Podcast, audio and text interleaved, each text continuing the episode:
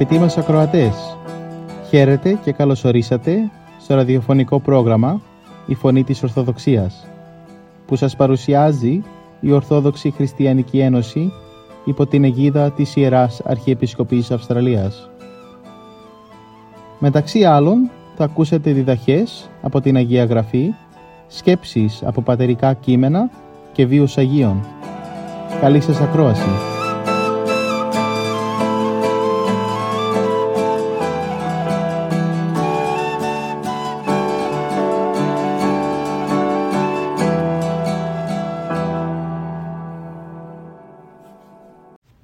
Στη σημερινή εκπομπή θα ακούσουμε από τον καθηγητή Μιχαήλ Αντωνιάδη για το Ευαγγελικό Ανάγνωσμα των Ισοδίων της Θεοτόκου από το Καταλουκά Ευαγγέλιο, κεφάλαιο 10, στίχη 38 έως 42 και κεφάλαιο 11, στίχη 27 και 28.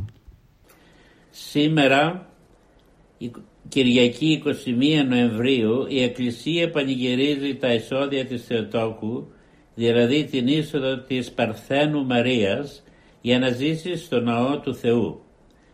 Από την αρχή της ζωής της η Παναγία ήταν ένα θαύμα και ζούσε μέσα σε ένα θαύμα. Γεννήθηκε με θέλημα του Θεού. Από γονείς ηλικιωμένους. Όταν άγγελος Θεού τους πληροφορεί ότι θα αποκτήσουν παιδί και απέκτησαν ένα χαριτωμένο κοριτσάκι. Μέχρι τότε όλα τα παιδιά που αναφέρονται στις γραφές που γεννήθηκαν με επέμβαση του Θεού ήταν αγόρια. Το ότι γεννήθηκε κορίτσι ήταν απόδειξη τρανή ότι ο Θεός την προόριζε για κάτι ειδικό και μεγάλο. Από ευγνωμοσύνη στο Θεό οι γονείς της την αφιέρωσαν στο ναό όταν ήταν τριών χρονών. Εκεί ζούσε μαζί με άλλα αφιερεμένα κορίτσια, με προσευχή, νηστεία, μελέτη των γραφών, θεία λατρεία, κάνοντας και μερικές δουλειές στο ναό ανάλογα με την ηλικία τους. Εκεί μέσα θα μπορούσε να διδαχθεί από τους ιερείς ιεροπρεπή μόρφωση και ανατροφή για τη μελλοντική αποστολή της. Την φρόντιζε ο ίδιος ο αρχιερέας Ζαχαρίας, ο οποίος είχε πάρει εντολή από το Θεό να βάλει την Παρθένο Μαρία να ζει μέσα στα Άγια των Αγίων, το ιερότερο μέρος του ναού δηλαδή, όπου μόνο ο αρχιερεύς είχε δικαίωμα να μπει μέσα μια φορά το χρόνο. Η Παρθένος Μαρία ξεχώριζε από όλα τα άλλα κορίτσια. Αυτό το θαύμαζαν ακόμα και οι άγγελοι στον ουρανό ενώ εκείνη ζούσε ακόμα στη γη. Διαβάζουμε σε διάφορες ακολουθίες για την Παναγία άγγελοι την είσοδο της Παρθένου ορώντες εξεπλήττοντο πώς η Παρθένος εισήλθε στα Άγια των Αγίων. Δηλαδή οι άγγελοι εθαύμαζαν πως η Παρθένος Μαρία μπήκε και ζει στα Άγια των Αγίων. Πράγματι έγινε η Παναγία μητέρα του Κυρίου. Γενναίες γενναίων την μακαρίζουν διαμέσου των αιώνων. Γιατί αυτή και μόνη αναδείχθηκε ή και χαριτωμένη. Δηλαδή αυτή που είχε πολλές χάρετες εκ μέρους του Θεού. Έγινε Θεοτόκος, δηλαδή γέννησε ένα παιδί. Έγινε Θεομήτωρ, δηλαδή έγινε μητέρα του Θεού. Έμεινε αϊπάρθενος, δηλαδή γέννησε χωρίς επέμβαση ανθρώπων. Έγινε η τιμιωτέρα των Χερουβίμ και ενδοξωτέρα να συγκρίτω των Σεραφείμ. Η βασίλισσα των ουρανών, η προστασία των χριστιανών, η κυρία των αγγέλων και η μητέρα των πιστών και το πιο σπουδαίο απ' όλα έγινε η αιτία της σωτηρίας μας. Φανταστείτε αγαπητοί μου, εάν η Παρθένος Μαρία όταν ο άγγελος Γαβριήλ την ανήγγειλε ότι θα γεννήσει τον Υιό του Θεού, έλεγε όχι, δεν δεχόταν αυτή την αποστολή, αλλά ευτυχώς την ε, δέχθηκε με μεγάλη ταπείνωση. Ξέρουμε ότι η Παρθένος Μαρία έμενε στον ναό μέχρι ότου έγινε 15 ετών και έπρεπε να βγει έξω στην κοινωνία.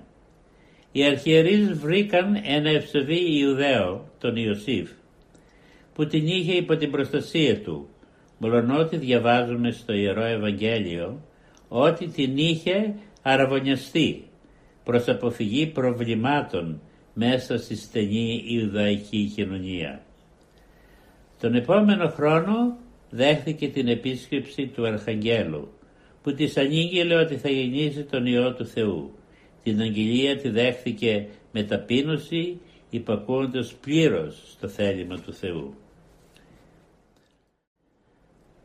Η περικοπή του σημερινού Ιερού Ευαγγελίου που διαβάζεται για τη σημερινή εορτή αναφέρεται στην Παναγία Θεοτόκιο με ένα παράδοξο γεγονός.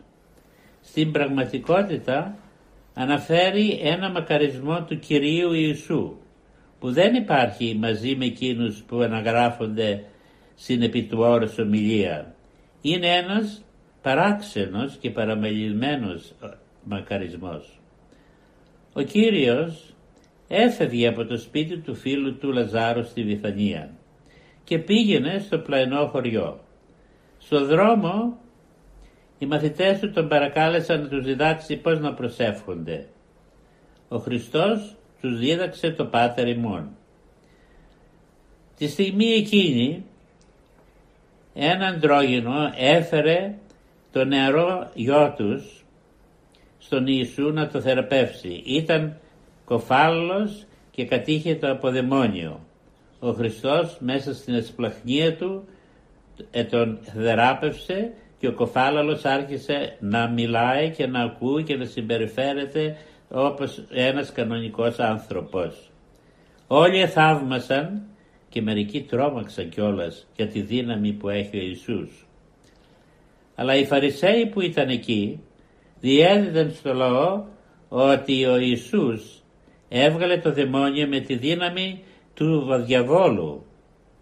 Ο Ιησούς τους αποστόμωσε όμως διότι τους ρωτάει εάν εγώ έβγαλα το διάβολο με τη δύναμη άλλου διαβόλου οι δικοί σας μαθητές με ποιο τρόπο βγάζουν τους δαίμονες από διαφόρους αρρώστους; Εάν όμως εγώ έβγαλα το διάβολο από, με τη δύναμη του Θεού τότε σημαίνει ότι η Βασιλεία του Θεού έφτασε για σας και η υποκρισία σας θα είναι εκείνη που θα σας κατακρίνει.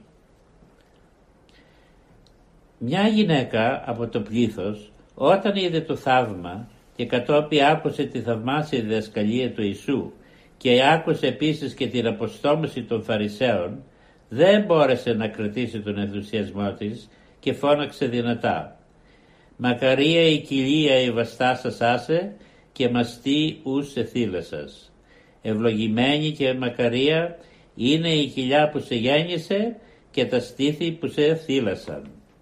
Τότε ο Ιησούς εις απάντησε το λόγο της γυναίκας είπε «Μενούνγε, μακάρι οι ακούντες το λόγο του Θεού και φυλάσσονται σε Αυτόν».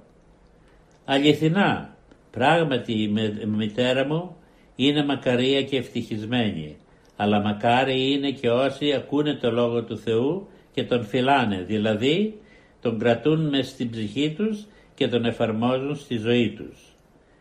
Με τα λόγια αυτά ο Ιησούς, αγαπητοί μου χριστιανοί, θέλει να μας πει ότι ο Λόγος του Θεού έχει μεγάλη αξία. Γι' αυτό οι πιστοί όχι μόνο τον πιστεύουν, αλλά τον φυλάγουν και φροντίζουν να μην το χάσουν. Γιατί ακούοντας το Λόγο του Θεού τον εφαρμόζουν στη ζωή τους αλλά και τον μεταδίδουν και σε άλλους. Όποιος ακούει το Λόγο του Θεού είτε θεληματικά με πόθο ειλικρινή και τον δέχεται μέσα του είτε με διαφορία διότι το νομίζει υποδιέστερο ή δεν του ενδιαφέρει θα φέρει επάνω του την ευθύνη και να ανταποκριθεί στο κάλεσμα αυτό του Χριστού. Όσοι τον εφαρμόζουν θα ανταμυφθούν Όσοι δεν αδιαφορήσουν γι' αυτό θα κριθούν και θα τιμωρηθούν κατά τη μέρα της Δευτέρας Κρίσεως του Κυρίου. Μην ξεχνάμε αγαπητοί μου ότι ο Θείος Λόγος συγκρατεί και συγκροτεί ολόκληρη την Εκκλησία. Με λόγια ευλογούνται και αυτά ακόμα τα μυστήρια της Εκκλησίας και παίρνουν τη δύναμη του Αγίου Πνεύματος που αγιάζει τους πιστούς. Ο, ο Χριστός ζητάει όλοι να γνωρίζουν τα λόγια Του, τη διδασκαλία Του και να ζουν σύμφωνα με αυτά. Ο ίδιος μας λέγει «Ο το λόγο μου ακούων και πιστεύω το πέψαντί με έχει ζωή αιώνιον». Όποιος ακούει τα λόγια μου, τα πιστεύει, τα παραδέχεται, συμβολή τη ζωή του σύμφωνα με αυτά και πιστεύει στο Θεό Πατέρα μου, αυτός έχει ήδη μπει εισέλθει στην, στην αιώνιο ζωή. Αλλά αυτό το παράγραφος, αυτό το στίχος συνεχίζει λέγοντας ορισμένα λόγια τα οποία αμφιβάλλω εάν περισσότερα από μερικοί από εμάς τα έχουν ακούσει προηγουμένως. Λέει λοιπόν το επόμενο στίχος «Και εις κρίση νους και έρχεται, αλλά μεταβέβηκε εκ του θανάτου εις τη ζωή». Ο άνθρωπος αυτός δεν θα κρυθεί, διότι αφού μετανόησε, δέχθηκε το Λόγο του Θεού, συμμόρφωσε τη ζωή του σύμφωνα με Αυτόν, διαδίδει και κηρύττει το Λόγο του Θεού, αυτός από νεκρός που ήταν πνευματικά, τώρα ζωντάνεψε πνευματικά και ως εκ τούτου αυτός έχει ήδη εισέλθει μέσα στη Βασιλεία του Θεού από, ενώ ακόμα βρίσκεται εδώ στη γη. Μην ξεχνάμε ότι οι Άγιοι Πατέρες μας λένε ότι ο Λόγος του Θεού φέρνει στον άνθρωπο την καλή αλλίωση όπως λένε, όπως λένε αυτοί. Οδηγούν τον άνθρωπο στο δρόμο της ευσεβίας, στο δρόμο της αυταπαρνήσεως, στο δρόμο των αρετών και από εκεί στη Βασιλεία του Θεού. Ναι, ο Λόγος του Χριστού είναι ωραίος, παρήγορος, σώζει τον άνθρωπο, αλλά πρέπει να το γνωρίζουμε, που σημαίνει να τον μελετούμε. Όχι όποτε μπορούμε, αλλά τακτικά, κάθε μέρα. Μέγας κρυμνός και βάραθρο βαθύ, ή των γραφών άγνοια λέει ο Ιερός Χρυσόστομος. Το να μην γνωρίζεις τον νόμο του Θεού είναι σαν να στέκεσαι στο χείλος ενός μεγάλου γκρεμνού και σε μια μεγάλη χαράδρα και κινδυνεύεις από στιγμή σε στιγμή να πέσεις μέσα και να σκοτωθείς. Ο ίδιος αργότερα όμως στην ίδια μελέτη λέει η μελέτη των γραφών ανοίγει τον ουρανό. Όποιος μελετά τη γραφή τακτικά και παίρνει, βάζει μέσα του τα λόγια που διαβάζει, αυτός εισέρχεται σε μια καινούρια είδος ζωής η οποία μοιάζει σαν και αυτή που υπάρχει στον ουρανό. Οι προτεστάντες γνωρίζουν την Καινή Διαθήκη απ' έξω και με κάθε λεπτομέρεια. Εμείς οι Ορθόδοξοι υστερούμε πολύ σε αυτό το θέμα και είναι η προσδροπή μας διότι είναι σκάνδαλο των Ορθοδόξων το οποίο πρέπει να πάψει, κάποτε να σταματήσει. Πώς είναι δυνατόν να ζήσει ένας χριστιανός μέσα σε μια κοινωνία πολύπλοκη, πολυεθνική, με πολλά ρεύματα και διάφορες ιδέες, χωρίς να γνωρίζει τι πιστεύει; Εκτός τούτου, η γνώση του θελήματος του Θεού μας βοηθεί και μας καθοδηγεί, μας παρηγορεί και μας αγιάζει στο διάβα της ζωής μας. Κάθε ορθόδοξο σπίτι πρέπει να έχει μια Αγία Γραφή, μια Καινή Διαθήκη, μάλιστα την έκδοση που έχει πλάτης στο κείμενο την μετάφραση στη νέα ελληνική, ώστε να μην μπορεί να πει κανείς ότι δεν καταλαβαίνει τι διαβάζει. Αυτοί που δεν ξέρουν καλά ελληνικά θα πρέπει να έχουν την αγγλική έκδοση The Orthodox Study Bible. Εκεί θα ανακαλύψουμε το θησαυρό του πνεύματος, αυτό που λέγεται πνευματική ζωή, το θέλημα του Θεού και το σκοπό της ζωής μας. Αμήν.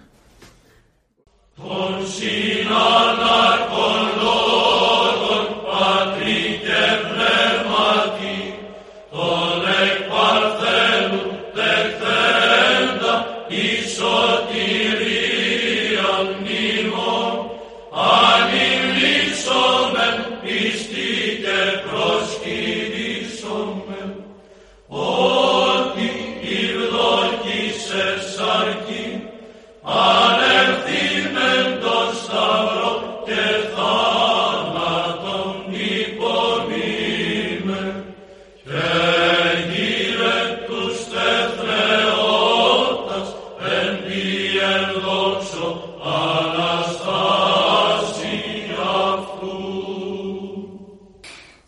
Συνεχίζουμε το πρόγραμμά μας με μερικές σκέψεις από τον Ισαάκ τον Σύρο γύρω από την νηστεία. Το θεμέλιο όλων των καλών έργων είναι η νηστεία. Με αυτήν τα άγρια πάθη δαμάζονται και υποχωρούν οι κακές επιθυμίες. Η μνήμη του θανάτου, τα δάκρυα, η σοφροσύνη και η εξαφάνιση των ακαθάρτων λογισμών είναι αποτελέσματα της νηστείας. Με την νηστεία κόβεται η ραθυμία και η αμέλεια, κακίες θανάσιμες για την ψυχή. Η νηστεία εξαλείφει κάθε εσχρή φαντασία και δημιουργεί στον άνθρωπο το φόβο του Θεού και τον πόθο για την αιώνια ζωή.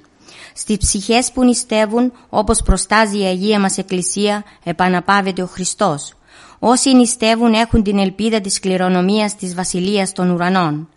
Όποιος παραμελεί την νηστεία, ας γνωρίζει ότι μετακινεί το θεμέλιο όλων των αρετών. Γιατί αυτή είναι η αρχή κάθε εργασίας για την ψυχή και ο δρόμος που οδηγεί στον Χριστό. Για να φυλάξει κανείς όμως την νηστεία χρειάζεται υπομονή, γιατί πρέπει να θυσιάσει μερικά φαγητά που εφραίνουν το σώμα και το ικανοποιούν. Το πολύ και ευχάριστο φαγητό ανοίγει στην ψυχή τον δρόμο προς τους αρκικούς λογισμούς και συμβαίνει πολλές φορές να ξυπνάνε μέσα μας πάθη ύστερα από πολλά χρόνια μόνο και μόνο από τη λεμαργία. Έτσι σιγά σιγά, χωρίς να το πάρει κανείς είδηση, αισθάνεται πνευματική ψυχρότητα και εξατμίζεται ο θείος ζήλος για την νηστεία. Χαλαρώνεται κάθε προσπάθεια του ανθρώπου για την αρετή και αρχίζει ο ύπνος της ψυχής, που είναι αρχή του πνευματικού θανάτου. Η ψυχή γεμίζει από σκοτάδι, ταραχή και χαυνότητα και τέλος έρχεται η ακιδεία που είναι η έλλειψη φροντίδας για κάθε πνευματική προσπάθεια. Το σώμα από τη φύση του είναι αργό και αν δεν το βιάσουμε δεν θα γευθούμε ποτέ την γλυκύτητα της πνευματικής ζωής γιατί το σώμα είναι αντίπαλος της ψυχής και ζητάει αυτά που δεν θέλει η ψυχή όπως λέει και ο Απόστολος Παύλος. Η γάρ σάξ επιθυμεί κατά του πνεύματος, το δε πνεύμα κατά της σαρκός, ταύτα δε αντίκυνται αλλήλεις. Το φαγητό όπως και όλα τα αγαθά είναι δώρο του Θεού. Η χρήση τους είναι λογική, η κατάχρηση όμως παράλογη και καταστρεπτική. Πρέπει να γνωρίζουμε καλά την αδυναμία μας και την αρρώστια μας για να παίρνουμε τα κατάλληλα μέτρα. Ποτέ δεν πρέπει να επαναπαυόμαστε γιατί οι απαιτήσεις της σάρκας δεν σταματάνε. Όσο περισσότερο την ταλαιπωρούμε με την νηστεία, τόσο περισσότερο πνευματικό καρπό θα έχουμε. Όσο την περιποιόμαστε και την προσέχουμε, τόσο κακό της κάνουμε. Και το κακό δεν σταματάει στο σώμα, αλλά προχωράει και στην ψυχή. Αυτά τα δύο είναι σφιχτά δεμένα και αποτελούν τον όλο άνθρωπο. Μόνο ο θάνατος τα χωρίζει για να τα ενώσει ο Θεός πάλι στην αιωνιότητα με την Ανάσταση. Ας μην δηλιάσουμε όταν αντιδράει η σάρκα, γιατί θέλει όλα τα εύκολα και τα καλά. Αυτό δεν είναι για το ψυχικό μας συμφέρον. Η στέρηση και η πείνα στενοχωρούν την σάρκα. Μην υπολογίσουμε τις αντιδράσεις της. Τη σάρκα θα τη φροντίσουμε μέχρι εκεί που δεν βλάπτει την ψυχή μας. Όταν οι απαιτήσεις της προχωρούν, εμείς δεν θα υποχωρούμε. Οι παράλογες επιθυμίες της σάρκας ανοίγουν το δρόμο για τις ακόλαστες επιθυμίες και πράξεις. Βέβαια αυτά μας φαίνονται λίγο απίστευτα. Είναι όμως το απόσταγμα της πλούσιας πείρας των πατέρων της Εκκλησίας που τα δοκίμασαν στην πράξη πολλές φορές. Αυτοί που μάραναν τη σάρκα με την νηστεία γνώρισαν πολύ καλά την ωφέλεια που προξενούσε στην ψυχή τους. Όποιος χαλιναγωγεί το σώμα μπορεί να κυριαρχήσει και στις κακές επιθυμίες. Όποιος περιφρονεί τα μικρά νικέται και από τα μεγάλα. Όποιος πολεμάει τον εχθρό στην πρόσκαιρη αυτή ζωή και υποφέρει τις θλίψεις και τις ταλαιπωρίες του σώματος, αυτός δεν θα φοβηθεί τη μέλουσα κρίση. Ο διάβολος αγωνίζεται να καταργήσει την νηστεία σιγά σιγά. Δεν μας λέει να μην νηστεύουμε, αλλά μας υποβάλλει να κάνουμε μια μικρή υποχώρηση. Αυτό για αυτόν είναι αρκετό, γιατί ύστερα θα ζητήσει και άλλη υποχώρηση, οπότε όταν θα μας βρει αδύνατους θα μας επιτεθεί και θα μας νικήσει τελειωτικά.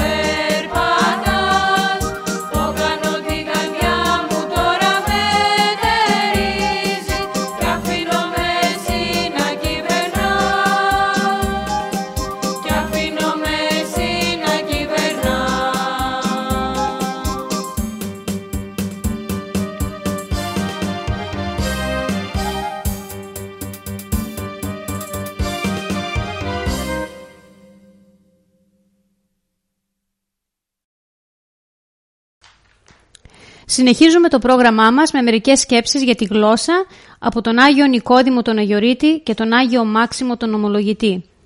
Ο Άγιος Νικόδημος ο Αγιορείτης λέει «Η πολυλογία είναι μητέρα της αδιαφορίας, υπόθεση αγνωσίας και μορίας, πόρτα της κατάκρισης, υπηρέτης των ψεμάτων και ψυχρότητας της ευλαβούς θερμότητος.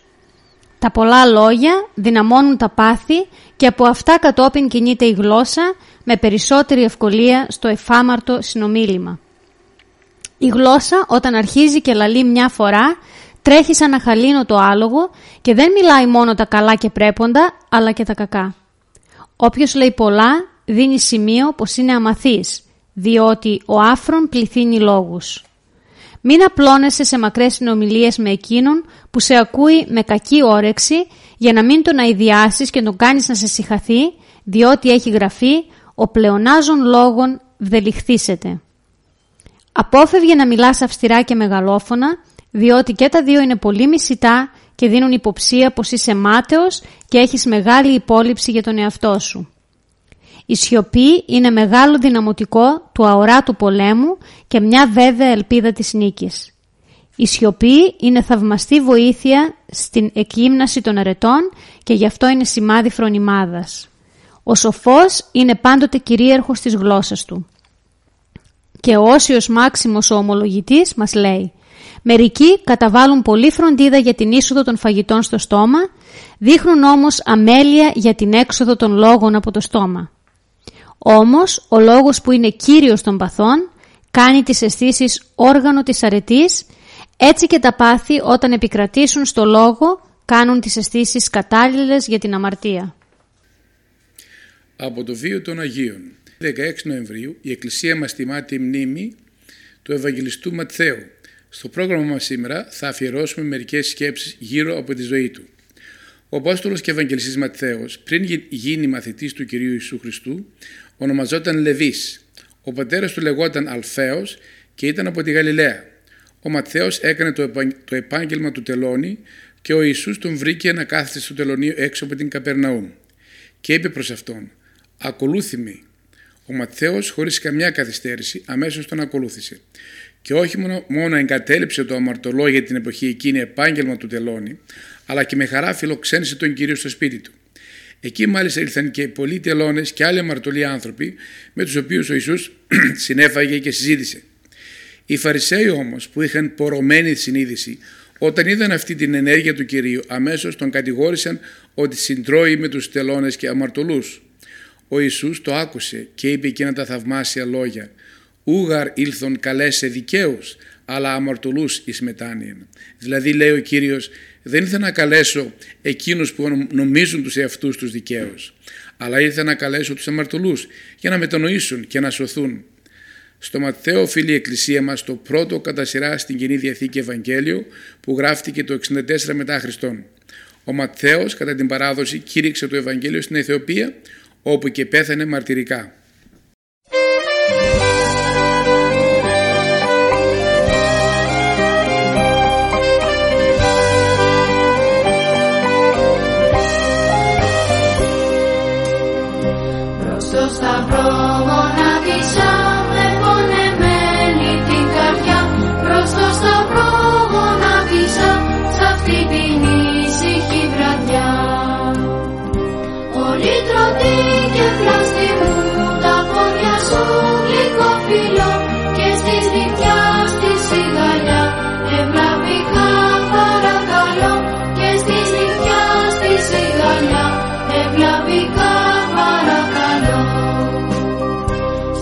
Στην τόλλα μου συχνή της χαριστή κρίση βρούλη.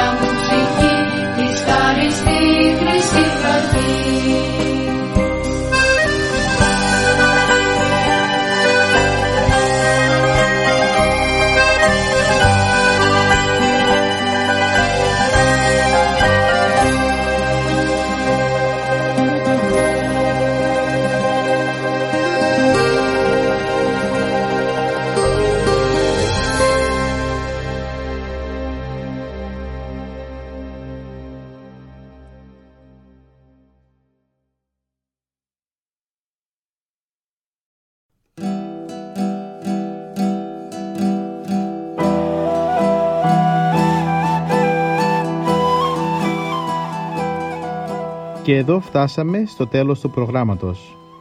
Σας ευχαριστούμε για τη συντροφιά σας και θα είμαστε και πάλι κοντά σας την επόμενη εβδομάδα.